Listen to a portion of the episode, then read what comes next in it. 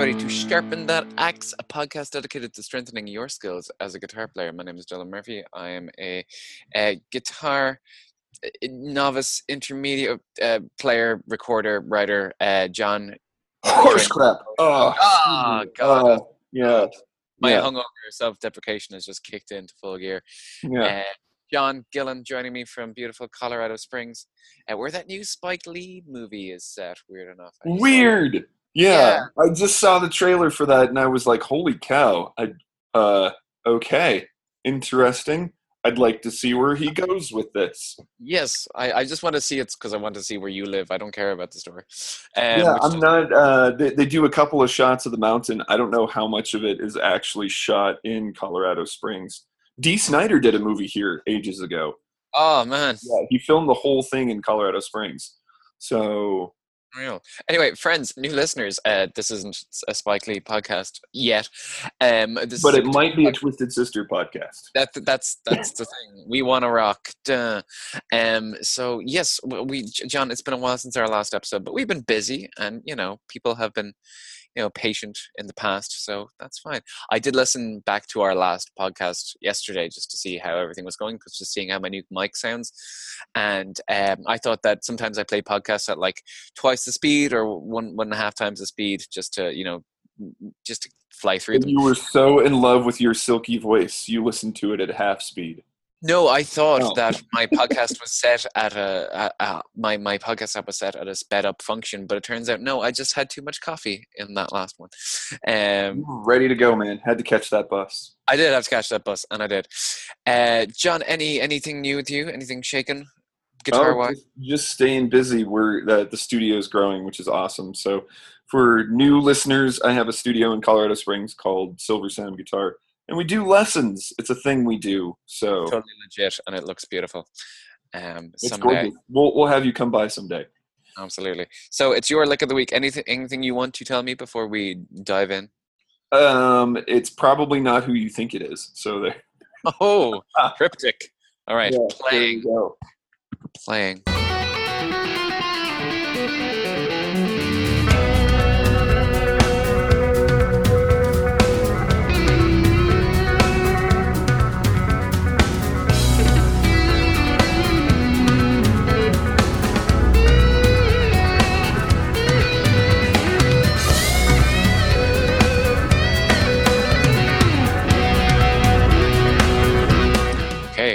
Okay. I have a lot to unpack there. First of all, that's yeah. Okay. That's that's several licks.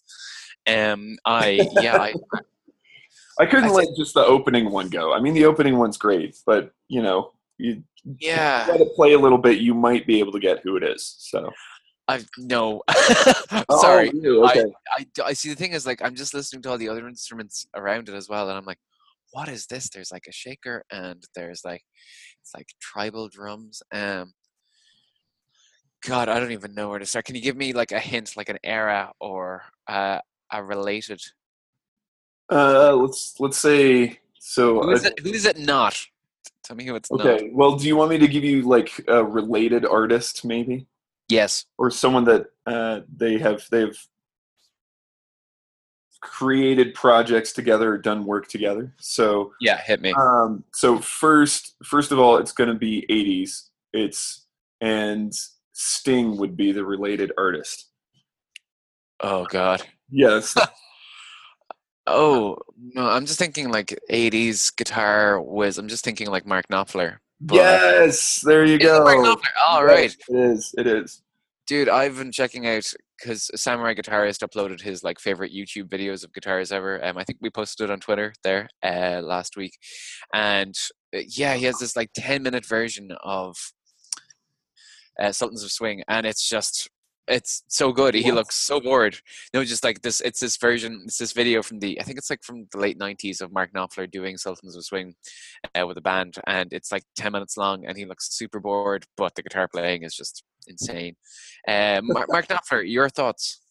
Okay, so this is the song "Calling Elvis." ah yeah no i've definitely heard of it before. Um yeah dire straits i think we, we talked about like kind of the last time as well with you know uh, growing up dire straits wouldn't have been in my household were they big over in the states They're British. And you know, it's it's hard for me to say. I think uh, Mark Knopfler fills just kind of one of those interesting gaps. I think Yeah. music because you know while Money for Nothing was huge, uh, you also had what was uh, what was the name of the other one? Um, there, so Money for Nothing, um, The Walk of Life. Oh God, I hate that song. Yeah, that song's terrible. Romeo and Juliet's actually a, a great song. Yeah, I like that Uh, song. you know, and so there's there's some great great songs, but uh, Calling Elvis was released in '91. I wanted to say, I mean, I said '80s because you wouldn't have been anywhere near it if I would have told you '90s, but Yeah. um, and it was just it was on a like a three track EP kind of thing. So, okay. No, yeah, it's good. it was- like, are you are you a fan Uh, of this particular song, of I'm Mark sorry. Knopfler? it- Yeah, it was it was on it was on the album every on every street. That's right. I'm sorry. Stand corrected. Uh, Are you, are a you a big Mark Mark Knopfler? Knopfler fan? Uh, I wouldn't say I'm a big fan. I mean, I own a couple of Dire, Dire Straits albums, the ones that you know everybody should, and a greatest hits album. So I don't own any of his solo material, but he really is a fantastic guitar player. And yeah, he's big into country. I think, like with his, you know, he's got he's got like country albums and Yeah, and and you listen to that that lick right there, like it's that opening lick is all just country. yeah, really really nice. I was, So- yeah, he also did just looking up here. He did the score for the Princess Bride soundtrack. Weird. You are correct, and that's it's it's a good it's a good little soundtrack, I think. So Yeah, no, I, I, I'm, I've, I, I do like what I hear from him, even if I don't really like his songs. Um, I just, I just hate the Walk of Life. So yeah, I, I think so. I, I think deservedly so. No. Money for nothing, I think is fun. Like that's one of those songs where you know you're a few pints in and you're like, oh yeah, that song's great. he's being casually homophobic. um, sorry. All right, moving on to gear talk. So this is weird. We haven't talked about um, this before. Our, our topic of today is um, recording software, um, which is something that's fairly new to me um, in terms of like what differentiates the different recording softwares. But uh, you seem to know a lot about it, John, or you've had experience. Um, so uh, where do we start? Um, well, I think I think starting with something that, or maybe start with the overall picture, and then we'll kind of work our way to like, hey, pricing, affordability, and where to start. Basically, there's I consider probably three, maybe four main players when it comes to recording software right now. There's a handful of others, but Mhm. just to kind of list them off quickly, you have Ableton, you have Pro Tools, you have um, Logic Pro, you have uh, Cubase, and you have FL Studio. Those are kind of the the bigger players, and each one of them will do something a little bit different for you. Different plugins, different inter, inter, eh, uh, integration elements. So, but and occasionally you still get something like you buy a Yamaha keyboard and they kick you like Yamaha's version of software, whatever that is. I, to be honest, I don't even know what that is. Um, but things Yeah. like that, for the most part, it seems like they're, you know, you buy any old interface probably about five, ten years ago, and it would come with free recording software. And it was rather limited and usually pretty clunky and not user friendly. But now it seems to that doesn't seem to be as much the case. For example, you buy a Focusrite, they just expect that you have some sort of decent Yeah. software to go with it. Yeah, exactly. That's that's the first time I was kind of I came across the idea of. Uh, I remember it specifically of recording software itself and the, the functionality of it was. I was talking. Sorry, I was talking. I was reading an interview with uh, Tommy Tony Iommi uh, talking about Pro Tools and how he said it was one of the best inventions ever for musicians. Um, and just uh, how he said it's just so important for just record the whole recording process and like fleshing out ideas. But then this week I was listening to Joe Rogan's podcast where he was interviewing Steven Tyler, who's freaking 70 years old. Oh my gosh. I almost And- did an Aerosmith lick this week, to be honest. Oh, I'd love to talk about Aerosmith soon because I'm kind of I I I was encouraged to go back and listen to more Aerosmith and it's good stuff, man.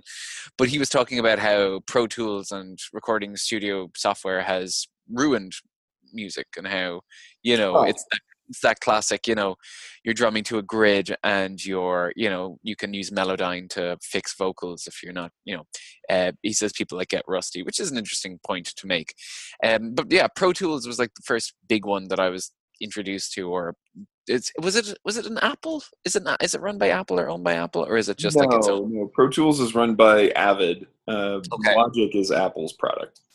and when it comes to recording studio what do you what do you software what do you use Um, I primarily use Logic just because I have. Yeah. So when I'm fleshing out ideas, so it's an interesting dichotomy because I, I think they're both right. I think both Tony Iommi um, and Steven Steve Tyler right. And in fact, who Bumblefoot talked about it, I think, as well. we did. him on, and he said kind of a similar thing, like you become a little too dependent on the tools in the software and you lose a little bit of that magic of just getting people into the studio and just working out ideas and stuff. But for those of us on a budget and we can't spend a day, a cocaine filled day in a studio with David Bowie and Freddie Mercury, you know, like um, it's it, it's a whole lot easier for you and I and everybody listening to this podcast to just like, hey, I have an idea, let's hammer it out. In fact, I could record something, and I've done several projects like this where I record a little thing and I send it off to a friend who lives in a different state or a different country, and we're able to collaborate and bring something together. In fact, recently the uh, the country project that I was working on, most of that I recorded a bunch of the guitar parts right here in my house. It was just like set it up and go, and then I could Wow. send it to the producer. It, so it just it didn't. Yeah, it's easy enough. You know what I mean? Um, it's easy to look at like the positives and the negatives of both of it in terms of you know functionality but it really does depend on how, how you use it and what your goals are. And if you're aware of your own musicianship and how uh, you know stuff can be slowed like i i do love uh, how you can use recording software to just drag and drop an mp3 and slow stuff down and chop and change and yeah, Like, yeah we use that stuff for our own you know lick at the week and stuff like that we use we use that kind of software so yeah, and I mean we use it to get this podcast out. It's um, it's easy. The other thing though, it it actually did help me improve my timing. Yeah. and I talked about this a few weeks back or a few episodes back or whatever, but where we can essentially if take a simple strumming pattern and if you're just which is something that everybody thinks they do really well but nobody does so and my myself including included in that just because it it is actually harder than I think we make it out to be. And and so just a second, I need to plug in my computer. Yeah, I mean, I think like I haven't I've used Logic before and I, I do like it because I am quite familiar with the inner workings of um depending on where you're from, GarageBand or GarageBand. Uh, I'm, I'm impressed that you can actually do both. I don't know that I could say get garage, garage. There you go. yeah, uh, garage, car hold. Um, Ooh, Mr. Lottie Duff. Yeah, Before we Yeah. go down the Simpsons Road. Anyway, yeah, I know. Uh, yeah, somebody asked me three things I couldn't live without the other day, and I was like, Spotify Premium, peanut butter, and Simpsons quotes. Those are like, it's like before peanut butter. Oh, dude, I'll bring you some peanut butter when I am in country then. Oh man, let's save that for our peanut butter podcast. Um, uh, crunchy smooth. Uh, no, I'm just thinking anyway. Anyway, but um, I think that that's one of the best things about getting a Mac. Uh, I actually I just got a Mac for work, and that's why you know my microphone is so good and everything like that right now is because I'm using my new Mac. But it you know all Macs come with GarageBand. It's Yeah. great. It's such a good tool to have, and you can put it on a, you can put it on an iPad. You can, you know, I think I don't know if there's plug. You can get like you know plugins for your guitar to hook up to your iPad to go straight into GarageBand. Like it's crazy. So this is I think this is kind of a good segue to move into like usability and pricing. So when it comes to you're you're absolutely right. GarageBand is super easy. The newest version has this like auto drummer thing. So you yeah, can it's amazing. you can pick how complicated and what style and what sound you want your drummer to sound like and you just drop him in there and then you can kind of add little extra things to the loop. So it becomes super easy to use, and you can just kind of start fleshing out some ideas.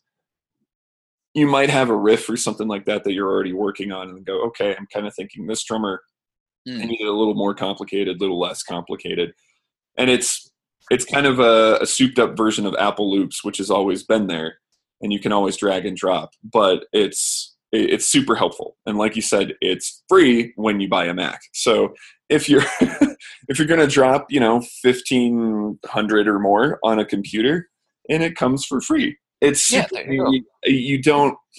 Um, I occasionally still use it for other things, just simple simple little things to show students like loops and stuff. I have and, a couple. Uh, yeah, moving on from that, but like, where would you go from? Like, because you Logic would be like a very, pardon the term, logical step up because they are both made by the same. Right? Yeah, I think so. I, if it were me, that would be the next step, and that's essentially what I did when I initially bought Logic. I went from Garage Band, Garage Band, to to Logic and it, it, it was it, it, was fine. It was a relative it, back then. It was not as easy of a transition from one to the other. Mm-hmm. Logic is much deeper. There's a whole lot more going on, and it's it is more complicated. Yeah, it's um, but it does it it comes with a lot of extra plugins that you don't get as well. Yeah. So and that's that's kind of helpful.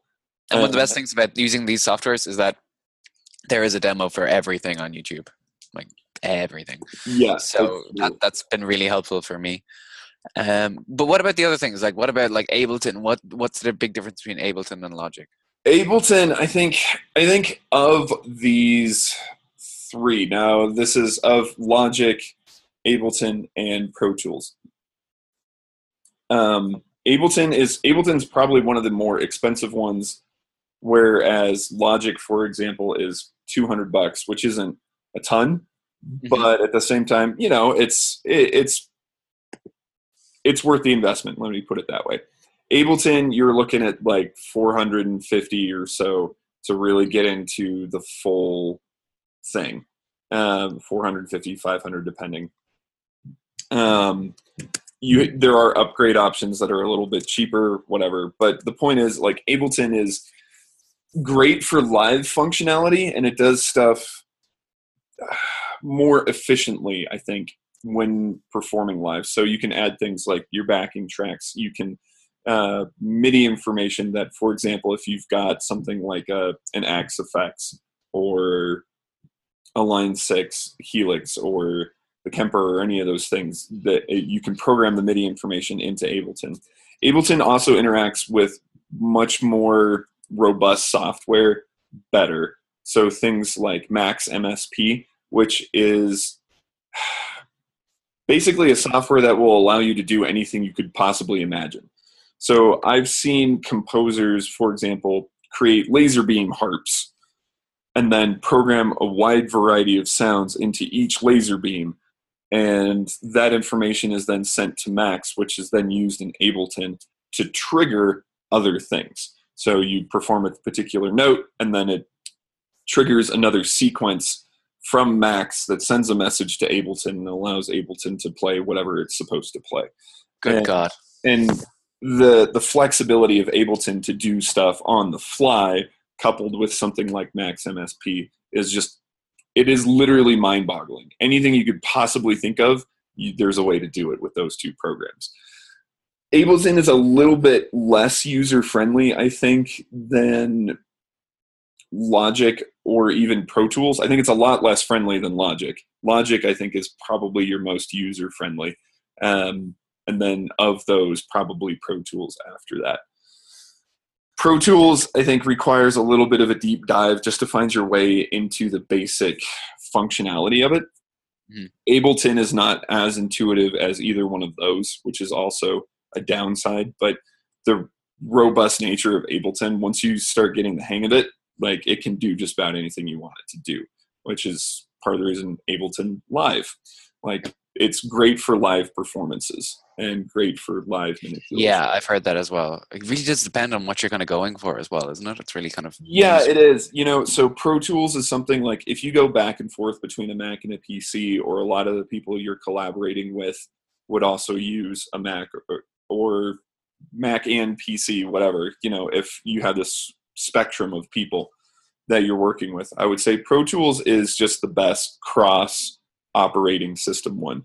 Where okay. Logic is great for be, for your own personal projects. If you've got a Mac, it just makes sense. It's 200 bucks. It's cheaper than Pro Tools.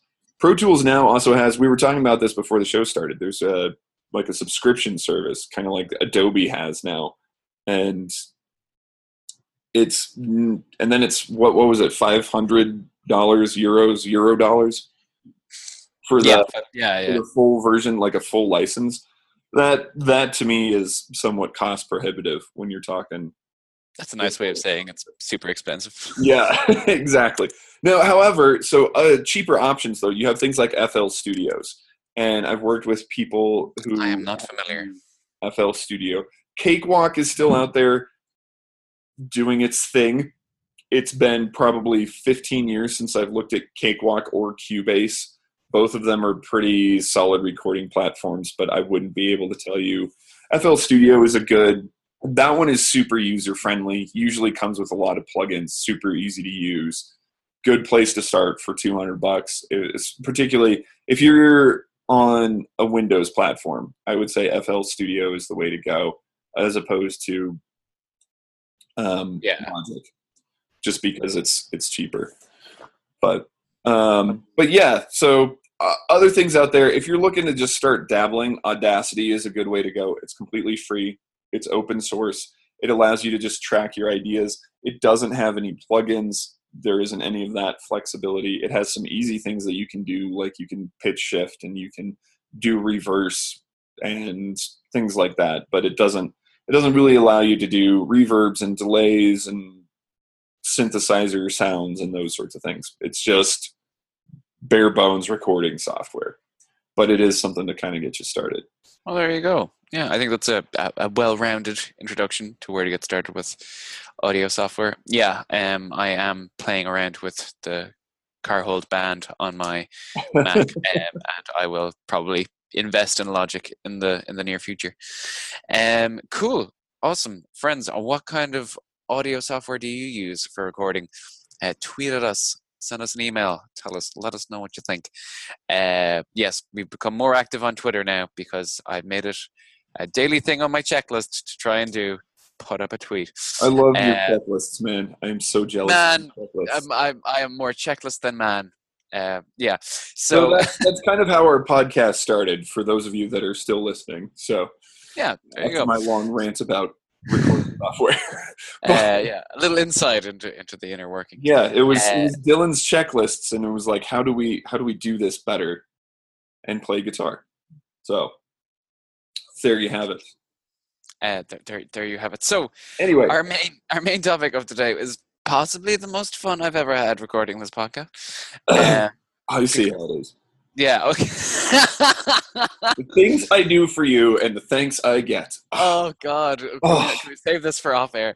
Uh, no, John. You must you must admit you. I think it was you came to me with the idea. Let's contact two of our previous guests and ask them what they think about music theory. And it's it's just the result is fantastic. It's just Yeah. it, do you want to explain a little bit more? Yeah, well, it was it was a. The thing was, is I had seen a little bit. Both of them have talked about it in the past. So, and I, it, Chris Zupa kind of talks a little bit about how music theory can help his students. In fact, he had a, a little blog vlog post or whatever where he essentially said, you know, music theory is helpful because it does this, you know, and essentially when you're learning a solo, you're able to look at it and go, oh, it's this scale, it's in this key, this is what he's doing, these are the chords he's playing over. And all of a sudden the thing makes sense. It's not just this robotic motion. You're able to actually articulate what's happening and go from there. Yeah. Um, and so Jens, on the other hand, goes pretty in depth into some of his online lessons where he talks about the importance of being able to navigate chords, what those chords are, and how to solo over them and all that stuff. So I think it occurred to me like, hey, it's it, it'd be good to have these guys from two very different musical backgrounds come together and talk a little bit about why they think studying music theory is important. Because for some reason, there's kind of two camps of guitarists. There's guitarists who just like dive deep into the music theory and become like theory nerds. And then there's kind of the other camp where it's like, I don't need theory because my fingers are bass, bro. So this where where can you meet in the middle and like where can you find that in uh, the value in this particular task?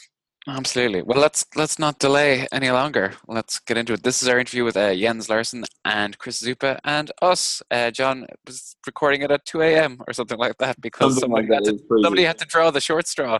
Uh, enjoy, friends. All right. So, what was the what was the what was the train of thought we, we were on? Uh, it's long gone. Welcome, welcome, guys. This is a, a great pleasure. We're crossing four time zones here We've got Zupa, Jens Larsen, Dylan Murphy, and myself, John Gillen. Welcome to Sharpen That Axe. And one of the big things we wanted to talk Where's about. my name, you jerk?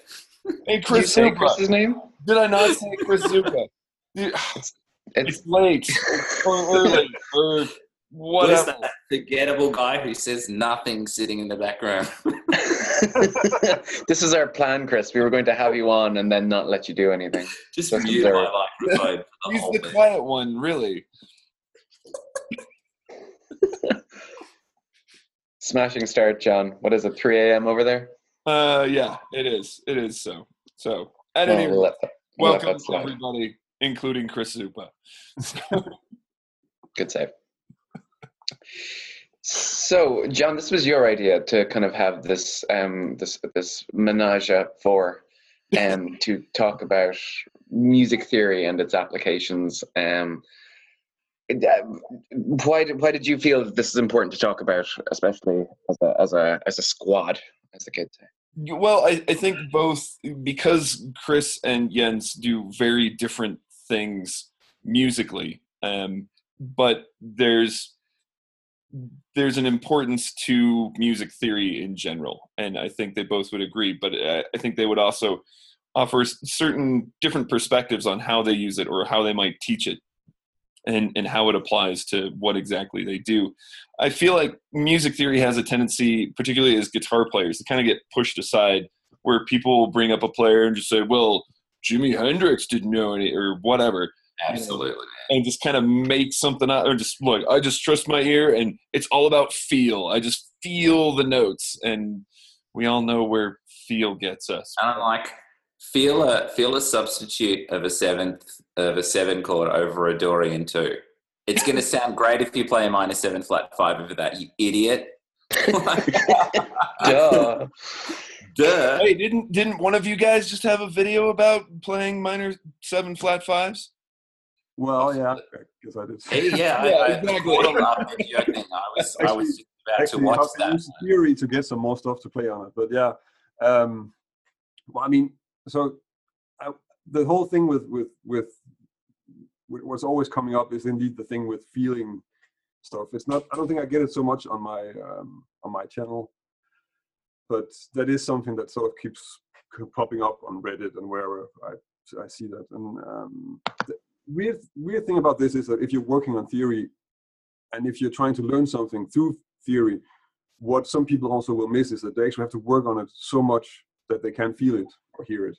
Mm. so there is there is something to that you know? Like so you have to so if you want to do that you so if you want to feel it you actually need to work your ass off for a long time to to be able to play something with a quartal arpeggio or something this if you know what a quartal arpeggio is yeah, this is the thing that I say to a lot of my students is there's no point in me teaching you what all of this theory is. I'm like, here's the circle of fifths, here's how to find your mixolydian that's relative to whatever this, you know, this original A Ionian situation was. This means nothing other than a very, very interesting conversation with another person who may or may not know what you're talking about, unless you have a backing track and you're using that mixolydian scale. it's just a conversation with silly words.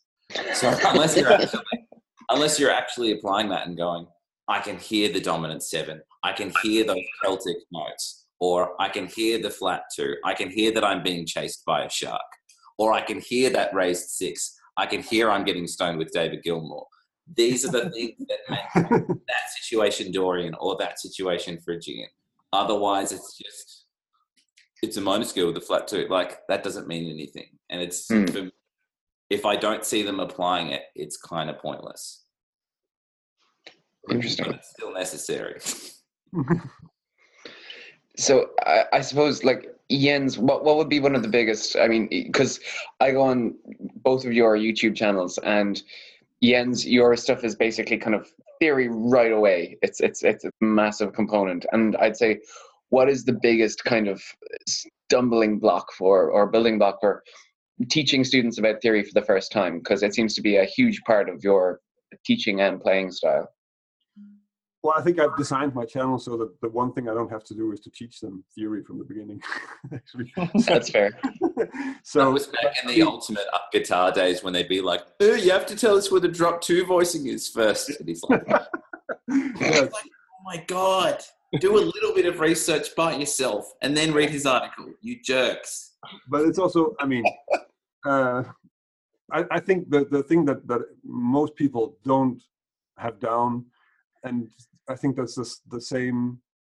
It's probably the same almost with any aspect of the guitar, is that they don't have their basics down. Really, you don't need to know a lot of theory if you really know your major scales, and you really have a good overview of that. If you understand what that is, what the chords are in there, and know the notes by heart, hope, hopefully if you want to use it for anything you can play it on the guitar as well but i mean you need to know that and then i think anything that i'm saying in a video is going to be pretty trivial Mm. Really because that's all you need to know. Then i'm just half the time what i'm doing is i'll take um, i'll take the major scale and then i'll go well let's look at this set of notes and then let's move that through the scale and try and see if we can fit it on some chords and make something that sounds strange and then that's that's the lesson. And really that's what you need to know. If you know that then that's actually quite easy what i do. You don't you don't even need to watch the lesson. You just need to figure out the first step. Okay, cool. And and Chris, with your with your kind of your style of playing, and just trying to compare the two, with the whole kind of the shredosphere, um, are I'd say a lot of people who just want to learn like kind of um three note per string patterns and stuff like that. Do, do, is there a lot of uh, using or like teaching theory is such a big part, but do you think that many people are interested in actually learning it? Well, that's the thing is I've got I've got students who are like I've learned these many you know this many Avenged Sevenfold solos off you and I've done this I've done this and I want to get Skype lessons and they come into the Skype lesson like oh I don't know what this is called. I don't know what this is called. I'm having I'm having trouble songwriting because all I listen to is this band and I kind of know that this works here but everything I write sounds like this one band. I'm like it's because you're only learning music by one band and you're not doing any music theory as well. Yeah. um, but I, I guess like as uh, as my channels sort of as I, I grow older and wiser, I'm trying to sort of just slip in cheeky things like this is position two of the A minor pentatonic. He's using it here for this. You'll notice that there's a cheeky raised third here, or you know, he's using a major third over this. Like, I'll try and just sort of get into the head of what the uh, original composer's doing in, in those solos and going, you know, I think he did this to create this sound, or there's a diminished arpeggio here, and that kind of works over the dominant chord, or whatever it is. I'm trying to get a little bit more of that um, into my lessons now because I just think, you know, teaching them the solo note for note's good, but I don't know whether I'm doing enough of a service as a teacher to just be like, yeah, note for note of the solo, that's done, move on. Because some of them, as I said, are coming to me not knowing what the names of these scales are. They can play them fast, Mm. but only in that one context. Right. But I think that's So- also the way to go. I mean, you want to see if you want to teach people theory, it is if it's only theory, if it's only like I know the name of it and I know what it is, then it's not anything. But if you can point to a place in a in a song where it's like, okay, here they're using it, then it's something you can hear. Then it's something you can understand. Then it's Mm. then it's something that you actually learn. You know, Mm. that's a, that's the way to learn it. Really, having an emotional and sonic association with with music theory is something that just just keeps coming up for me like is like how does that Aeolian make you feel? Or, you know, when they get hmm. out of the cave in the Lord of the Rings and they're like, oh my God, we've defeated those trolls and, you know, the elven villages over there. And it's like, they use that Dorian scale because it's got this minor sound with this sense of hope. And I'm like, think about that. And then if you think about that every time you're listening to Dorian, you've got that minor sound with that sense of hope. You have an emotional and sonic association with that. and that God, it was nerdy. yeah, you know what I mean? Like that minor scale with a race six becomes something. It becomes a Mm. memory, it becomes, you know, a piece of a film other than Jaws. no, I, I I really like I really like the the fact that you're associating the theory with with an emotional context and not even just a scale or not even just hey this band uses this a lot you know Mhm. you're whatever it is the the lydian dominant or a, a phrygian dominant which i've been coming across a lot recently in, in modern metal music but it, it Mhm. doesn't it doesn't mean anything unless you have that emotional connection to it I just think of Aladdin every time I think of um, Phrygian Dominant. I think of Arabian Nights, the Arabian Nights. That's my sonic reference for that.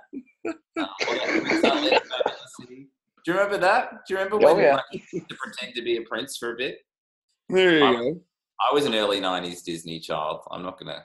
I'm not gonna pretend that I wasn't. right It's but quite it's the almost band. like to teach people these things in the early stages, you need to get it in its most caricaturistic format. Like yeah. just going, oh well, it's six sevenths of the scale are the same as the Aeolian. People don't get that, and I'm like, right what this one note does is gives you that American beauty sound. You know, Yeah. you how can you take this to the most like ridiculous level of that's what I mean is get that caricature of the sound, make which it is why I obviously usually comical.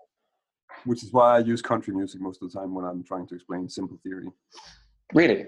Yeah, Yeah, because Could you like could you go into that a bit more? Well, I Yeah. mean, um, um, so not so much the caricature of thing, but uh, country music has pretty clear tonal harmony, as opposed to what Chris is doing. Uh, I'm not so much. It's not so useful for me to teach modes really a lot. It's much more about teaching a key and some progressions within that key. Mm. And country music is very tonal, and also just um, a lot of it will have a little bit more rich harmony, which is a little bit closer to what I need to teach eventually, which is going to be like yeah, standards and stuff like that. So, uh, so in that way, it's like I can just play that, and then the two things you can sort of um, use to demonstrate it simply would be Beatles songs and uh, and stuff that sounds like uh, country. Hmm. Interesting. So, a question for both of you guys then: when when you're trying to get someone to practice this idea of theory, like how how do you go about that with your students, and how do you how would you encourage somebody to work on their theory besides sort of sitting down with a, a theory book and just doing exercises by rote? What are the things that that you found really useful in applying it to the instrument? Um, may I? Please. yeah.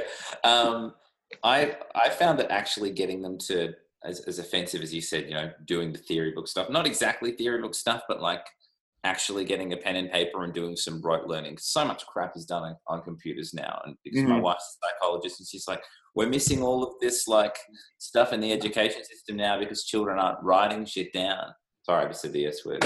My bad. Um, but actually writing it down and going, okay, I can see the relationship here, and then doing the circle of fifths homework. That is important. And then the other thing as well is I give them listening homework and just saying, go home and try and listen to the Dorianiness in these five songs. Listen to five Dorian songs in a row that I list and see if you can find these emotions that I've listed. And that's got nothing to do with the guitar. So most of my music theory is about putting your instrument down and not going, what's this shape?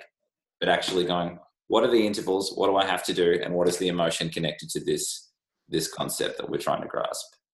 Cool. So I think a lot of the time actually physically putting the guitar down, understanding it, and then going, all right, I get this idea now. Now I'm going to try and convey what Chris told me in the context of a jam track. Or next time I listen to this song and I'm playing this solo, I'm going to be listening out for, you know, that cheeky raised third in the Phrygian dominant that isn't otherwise in the regular Phrygian, whatever it is. Mhm. um, like that kind of thing. So I'm a big fan of the non-instrument theory grasp before you before you do it, if that makes sense. Yeah. and I do it. I kind of do it the other way around. I, I think I, I much more will uh, teach music theory on the instrument, really. So um, if they're playing some, if my student, I mean, most of my students are anyway trying to learn how to play jazz standards and jazz. So usually I'll just say, well, okay, here's the song, here's the key. Uh, hopefully they can play the major scale. Hopefully uh, they've done their homework so they know how to play the diatonic uh, chords in the major scale in that position and then I'll just say, well, okay, next, go home, figure out all the um, all the arpeggios in this position, so you can play that with the song in time, and then from there take it further with try and improvise with it, try and you know try and apply it, hear how it works and how it connects with what's happening in the song. I think your students sound a lot smarter than mine. because there's this assumption that they've learned all of those shapes and all of those things, and I'm so jealous that you can just say, "Well, I, I just, you know, then they know the major scale, and they know that they've done their homework." I'm like, why did I get that? um, but yeah, Cut to like a long-haired rocker with a BC Rich guitar, just going what? I'm just like, yeah, I know all of the major and minor seventh chord shapes. Let's do this. Let's do. five. Well, I, that. do have, I mean, I, I will occasionally also still just end up with lessons going like, well, yeah, uh, we're not really going to work on songs. You need to to get this stuff down first. Yeah. You know? Sometimes I'll just sit there with them and go, here's the C chord, here's the C major seven chord, here's the C dominant seventh chord, here's the C minor chord, here's the C minor seven flat five chord, here's the D C diminished seven chord, and we'll just keep flattening crap till they understand it. And I'm like, here's all of that again in a different position. And then they're just like, by the end of the lesson, like, oh my God. And I'm like, well, you can't waltz around trying to play these these jazz standards. I, I do teach a little bit of jazz um, every now and then with only knowing one F minor on first fret. Not enough. You, you can't just move that shit around. You need you need other inversion. So that's I mean that's that's probably where I would sort of do a bit of the Jens's approach uh, in doing you know actual. You need the guitar to learn these shapes and all of these different versions and that kind of thing. And guitar's so faulted comparatively to piano. We just like Yeah. want in the chord. Bam. Um, and you know, having to choose between the third and the fifth, and they're like, "Well, which one do I choose?" I'm like, "You're gonna you get asked to join a band, and they're like, here's a chord chart. You've got to figure it out. You need to have like the independence and the confidence to go. Do I want to do this and this, or do I want to drop it drop it here?" You need to have the options to do that. Yeah. Um, so that that's kind of chordal theory is not something that you can sort of tell them to go away and figure out. There's a lot more hand holding that Yeah. goes on lessons uh, during those kind of things. And do you find both of you maybe that um, like it, there should be kind of a, a, of an equal balance between teaching theory and technique? I suppose it depends on what the student wants to learn, but the whole, you know, what is more important to practice or learn? Do you guys find it's kind of like 50-50 or like when they're dividing their practice time, do you recommend practi- practicing one as much as the other or do you think that theory needs more of a focus? Well, I think, I mean, I don't, I don't really tell them too much. I mean, of course, I tell them to practice stuff that's technique. I don't think I really tell them too much that's that's directly like, okay, this is this is the theory segment of your practice routine. Mm. I don't think kind I ever told anybody to have to have that.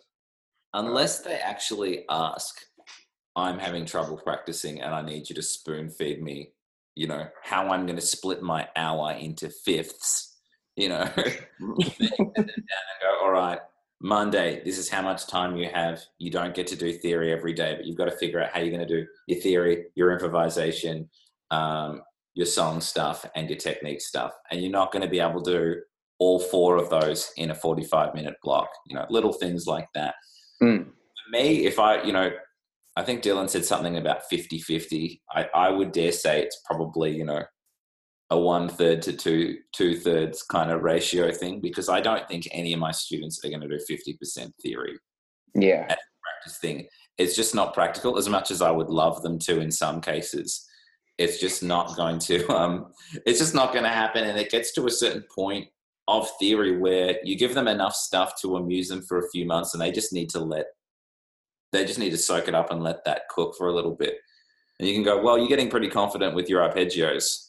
It's superimposing time. and, then like, and then you know they start going, well, what do you mean? And I'm like, well, you can you can play a, a four over a, a two chord, and I'm like, why? And then we go down that rabbit hole of you know trying to turn a you know trying to mimic a ninth chord without actually having to play the root note and all of that jazz and you see their brain exploding again and then you can do that for a few months so for me it's about sort of measuring the smugness of the student and when i'm going to destroy their confidence again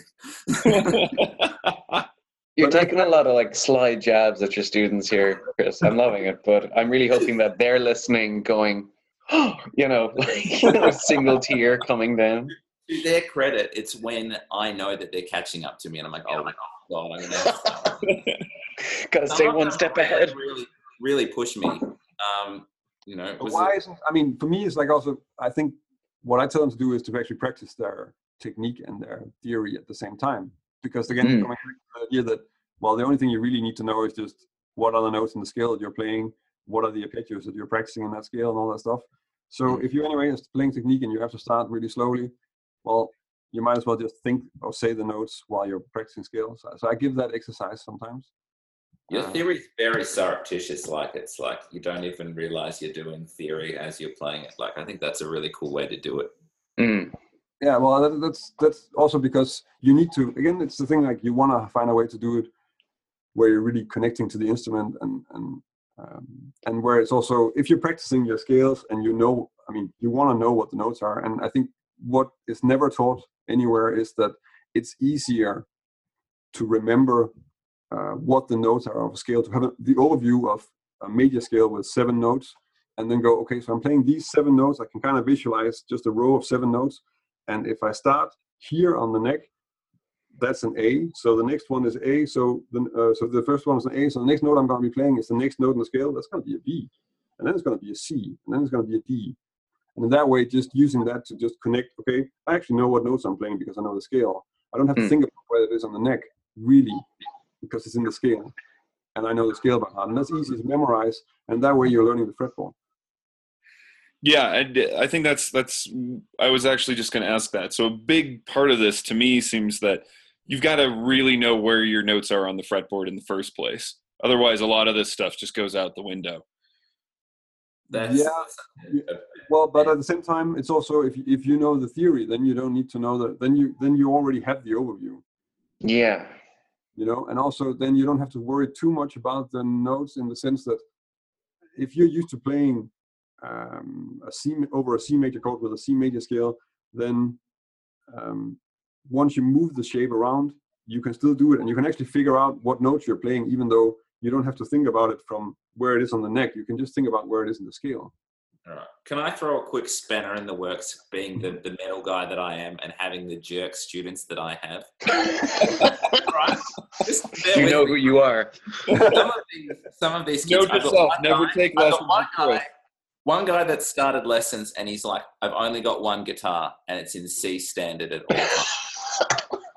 okay, so I'm like, I can't teach you theory on this because none of the notes are what they should be. And I've got other kids who are like, oh, all I learn is bullet for my Valentine. This. So all they've ever known is drop C tuning. And I'm just like, this isn't where you start. That's true, but I mean, if you teach them, if you te- if you're teaching them on an instrument that's tuned in the same way, which is easier, then you just teach them as if it's standard. That's the only thing that makes any sense. That's also how you would teach uh, somebody who plays the saxophone, because that's also a transposing instrument. And actually, the guitar is also a transposing instrument because we write everything in the wrong octave. Yep. So in that way, Mm. I would go like you need to know like it could be that that this is in fact F minor, but we're gonna call it A minor because everybody else who plays a normal a normal guitar is yeah. is gonna call this A minor. yeah. I have to do that. And I'm like, this is pretend A today. I'm going to pretend that my perfect pitch has been switched off. I'm just like hitting that switch. Fret five is A today. Like, it's really hard for me because um, my wife said it to me so ti so many times. She's like, "You've got undiagnosed OCD. There's things that really upset you that shouldn't." so I really think like if you check out people who are teaching who are teaching um, horn players, you know how how that how they're used to thinking in more keys because all the I know quite a few home players with perfect pitch and they're really used to just having different names for everything. I, and I don't really know what they then consider the real. I mean, imagine that you're playing an E flat instrument and then every time every time you're playing an E flat, um, then then uh, no, every time you're playing a C, an E flat comes out. Like, how do you deal with that? You know. like, I remember so- having a student there's, play there's certain things, saxophone to it, and, but I think I think those are the places you want to check that out, where, how how to get used to that, because they're already doing it. That's crazy. It's, it's too much for me. It's it's, it's it's so much to take in. I remember um I was recording one of my students. She I think she's in in year year ten. She was a multi instrumentalist, absolutely amazing. They had this thing. All the year tens had to go out and and do some sort of emotional learning journey, and kids were learning to do calligraphy, and other kids were like trying to build hover bikes and something crazy like that. She And she picked goes bullet to for me, my I want to play guitar, bass, drums, and saxophone on this song. We're sitting there and we're writing out the bass line and we've written this melodic line, and she's sitting there playing it on the saxophone. I'm like, that's out by three semitones. And she's like, oh, well, E flat's this. And I'm like, I Yeah. didn't know that. And then we had to, to retranscribe that. And that was like a huge moment for me where I was like, oh, okay, so not every instrument is the same thing. And that was really, really very confronting as a, you know, a younger me being just a rock and metal guy who's like, play these notes on that blowy thing. like, just- Baker Street, go on. Take it. Um, we're we're running a little bit low on uh, recording time because the uh, Zoom gods are are being angry.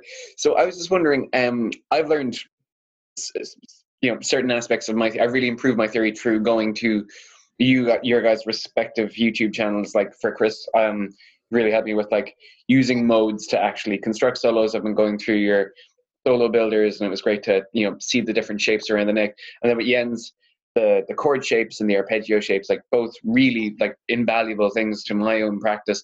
But I was wondering for you guys, um, maybe you could tell us what are the like the go to resources for teaching theory or improving it.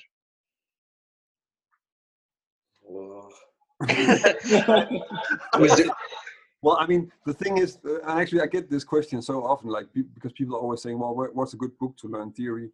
And truth is, I, I guess I learned theory when I was in school, like when I when I got my degree, you know. Mm.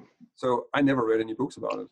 We, I just had a class, and that means that I, I have no idea really. And for the rest, what I I do a lot is just, and, and that's also how I teach is really just like okay, um, analyze, so you know, figure out what, and and that makes it. Of course, it's a natural part of playing jazz that you need to to analyze the songs because otherwise you can't play them. Mm. most- That's the case. you kind of learn when you're when you're analyzing it. Um, I tend to find as well. It's like, um, you know, if you've got a six chord that's been dominanted, and the kid's like, "Well, what do I do over this?" And I'm like, "I guess we could do a Hindu mixolydian over that." And like, the more we we sort of started messing around with, um, you know, these substitutions and these weird non-diatonic chords. Um, I was learning a lot by having to analyze what was available to that situation.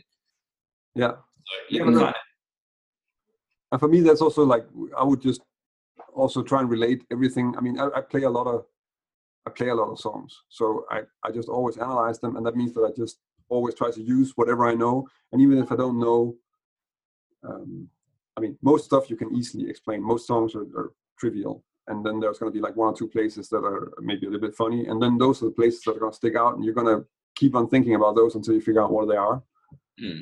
and, and then I'll look stuff up if I need to. But most of the time, it's just trying to really keep on applying, keep on uh, using the fact that you can, and also when I'm teaching. So so sort of wonder why um, why Coldplay have songs that um, um, that that repeat the same four chords, and why is that not boring exactly? And and it's because they they try to confuse you, and it's, it's not really what's the key, and it's unclear, and that's why if you play it 400,000 times, it's still going to be okay to listen to. Stuff like Yeah. that, also going out into other genres is really something that I've learned really a lot from in terms of just trying to understand everything I played and everything I had to come across, and that way, I, that's what I use, and also where I learn the most. And then, I, of course, I have to sort of make the theories myself and live it that way. But um, Cool. I Jens, I was really worried we weren't. Yeah, sorry, I was really worried that we weren't going to get through an interview with Jens without bashing Coldplay at some point. But thank God we got that in at the end, because that happened last time as well. We made it. He did. I don't mind them. Are, are we, we are we meant to hate them? Oh God, he didn't get the memo.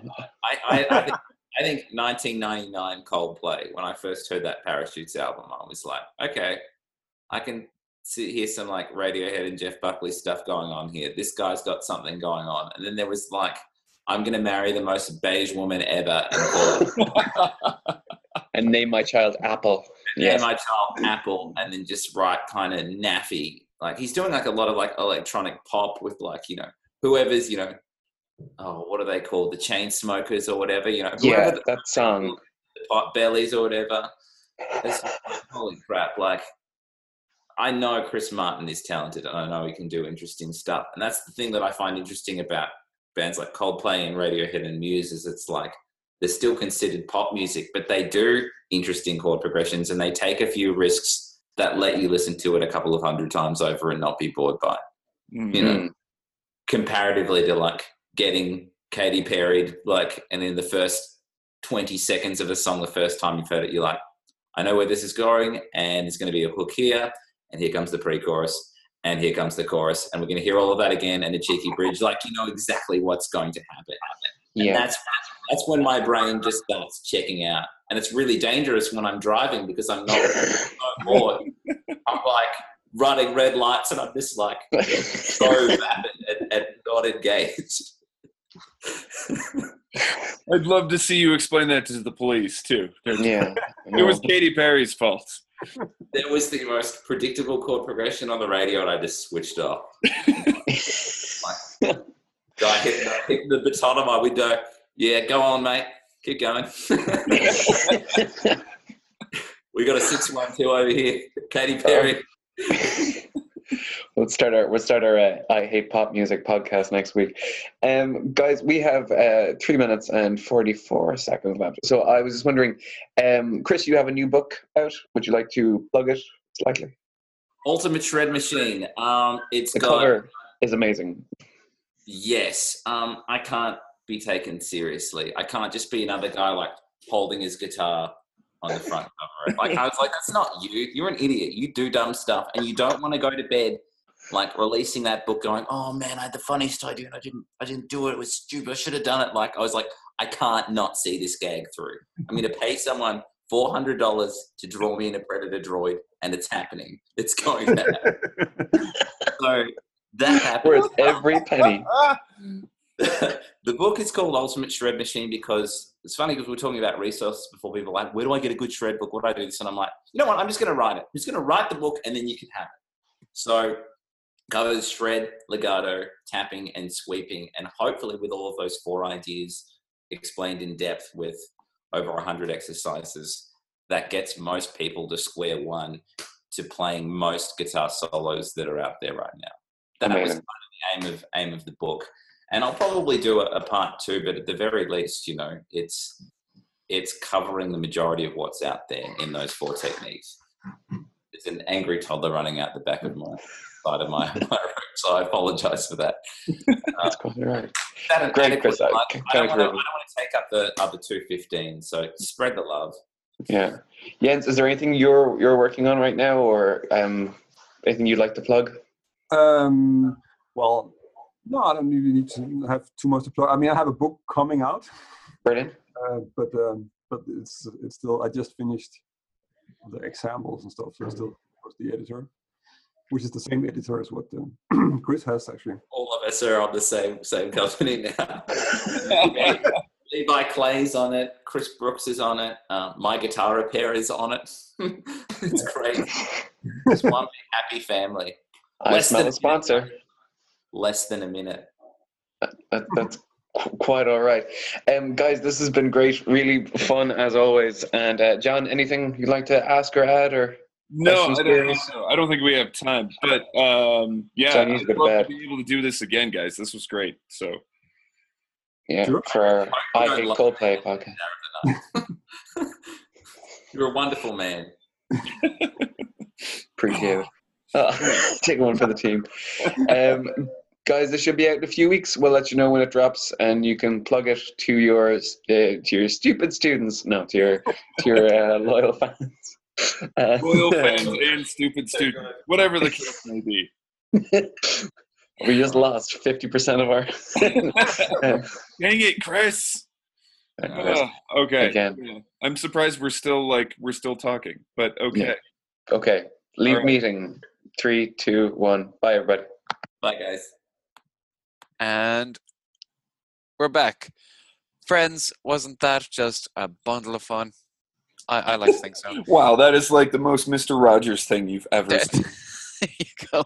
Golly, Uh, friends, that was great. Here's my Aw. cardigan. Ah, shucks. Uh, Put on my slippers. I'm actually wearing my slippers. there you go. That's It's eight thirty on a Sunday morning. Like um, I can wear my slippers. Yes, uh, yes, absolutely, you can.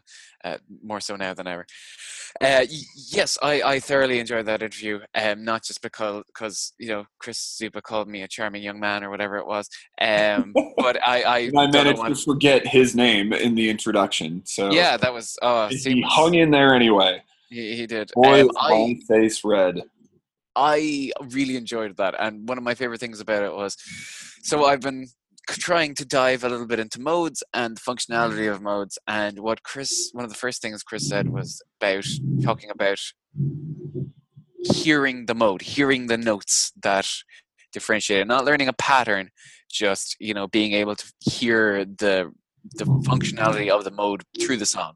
Uh, I I really really liked that, and that that was such a nice thing to open with, and I did love all the sly digs he took at his students. Really, really good.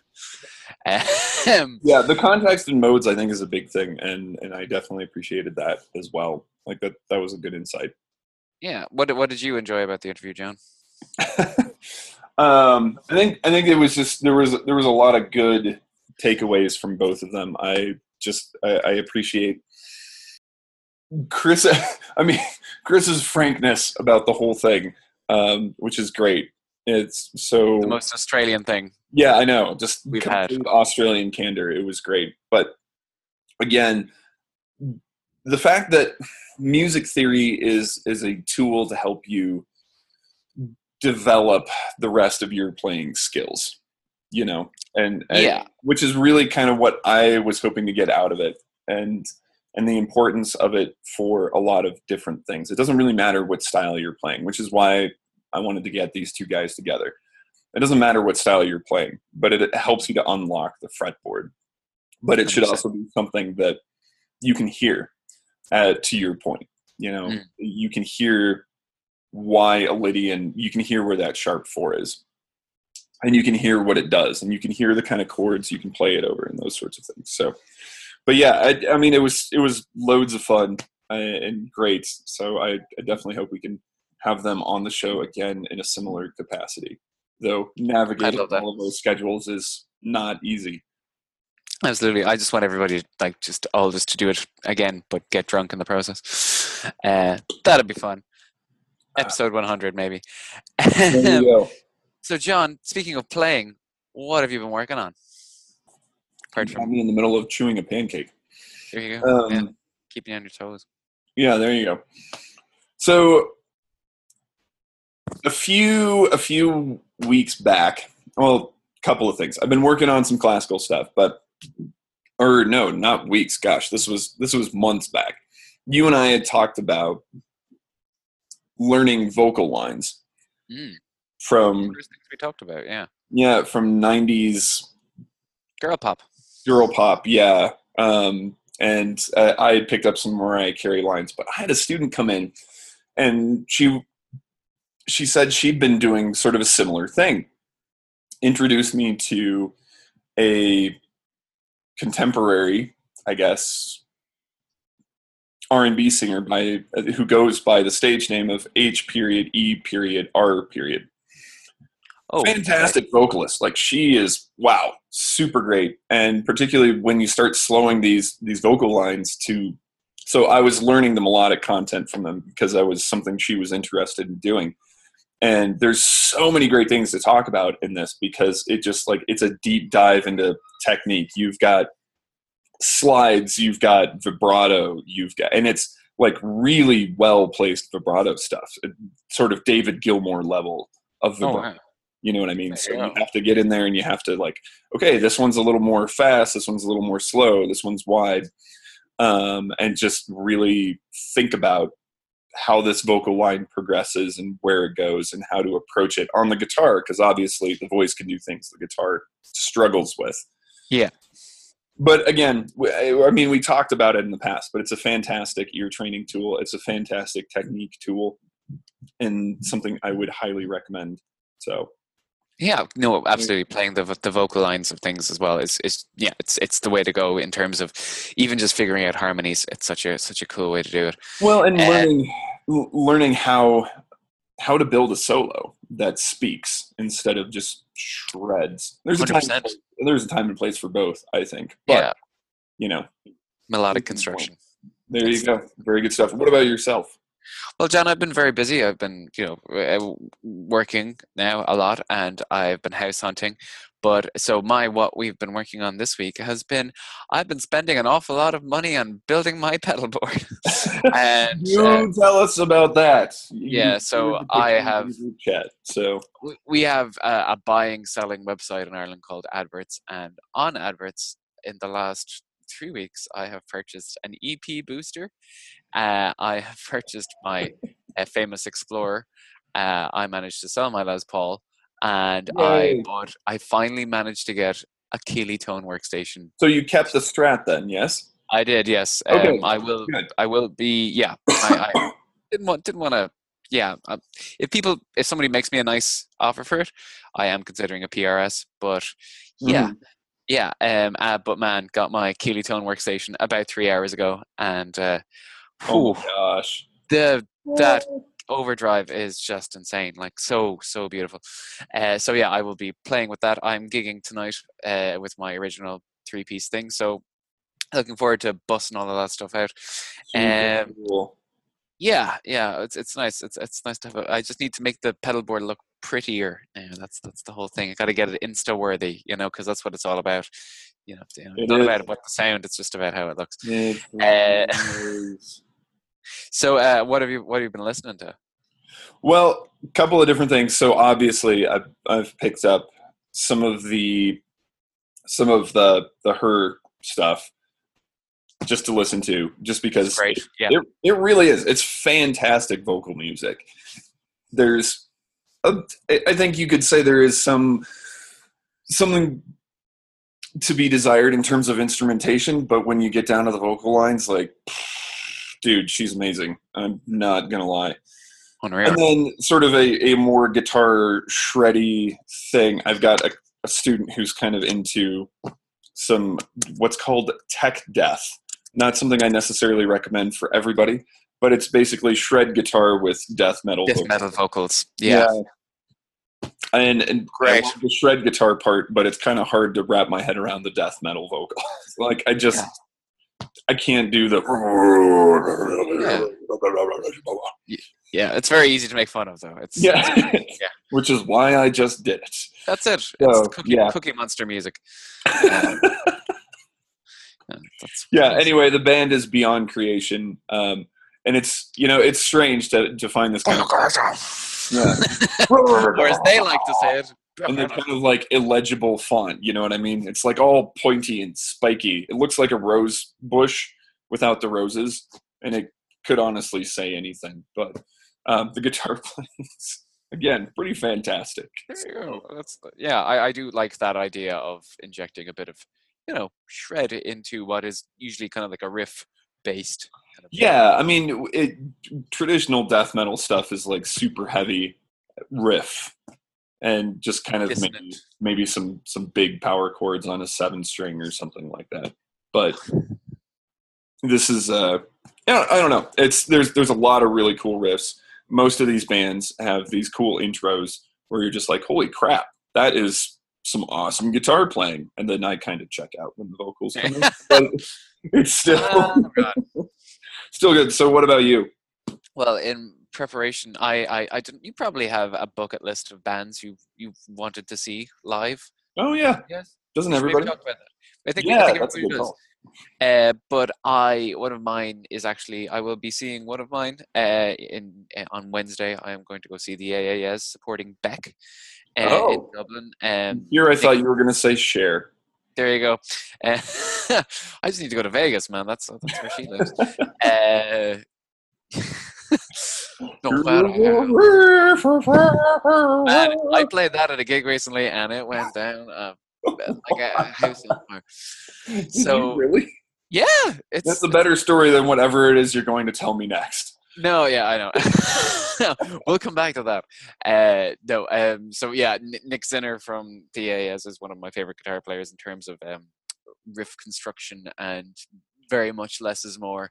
Uh, I remember The Edge saying that he was extremely jealous of Nick Zinner being able to do so much with so little, which is high praise. Uh, so yeah, if, if anybody wants to get started on the AAs, their first album is it's it's weird. They go through all these different genres. Uh, first album is kind of like art punk in you know New York lo-fi stuff. The second album is just kind of indie. The third album is disco, but the second album is really really great. Just really nice stacked guitar parts. He uses the Mm. looper a lot, and it just it works really really well. Uh, and I do like I, I have a thing for three pieces. So yeah, really really excited. So I've just been binging on the AAS uh, a lot. Um, but yeah, that's that's us. I think this week. Um, I think so. yeah, uh, Unless you want to tell your Cher story, but Oh, okay. Well, no. We see the thing. Okay, so what happened was we I play in this uh, '90s girl pop acoustic duo made of grown men, and we uh, we we we I, I yeah, it's just the thing we do. It's it's you know there's a market for it, uh, and we wrote. I went I went through all these different lists of the hundred best songs of the '90s, and one that kept on coming up was "Believe" by Cher, and I'm like, yeah, we could do that.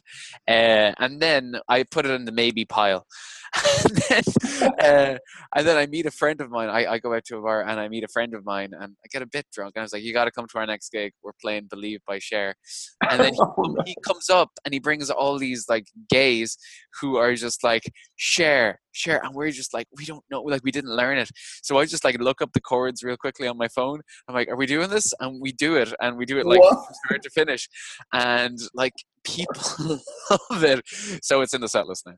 Um yeah it's fun it's just so who yeah. does the who does the lead vocals on it then? oh stephen sharp of course Oh, okay. um, so it's just me and him, and I play acoustic guitar. We have learned some absolutely awful songs. okay, I didn't realize it. I didn't realize it was with Steven, but okay. Yeah, yeah, we're yeah. Um, so yeah, it's it's it's fun. I just Yeah. had I, I sort of imagined you and like you know James Mulvaney from the Guitarist Ireland page, Yes, like somebody like that. No, kind no, of like no, it's, Yeah. it's a bit bit more sassy. Uh, so that's my Cher story. Uh, everybody has has to have a Cher story, uh, a Cher story to share. Um, I will Anyway. see you. Anyway, uh, I will see you very soon. Hopefully, we'll be able to do an in-person recording soon because you're coming over here soon. indeed, indeed. So I, I will be back in Ireland. It'll be grand. It will. Uh, I will see you next week, buddy. All right. Uh, stay sharp, my friends.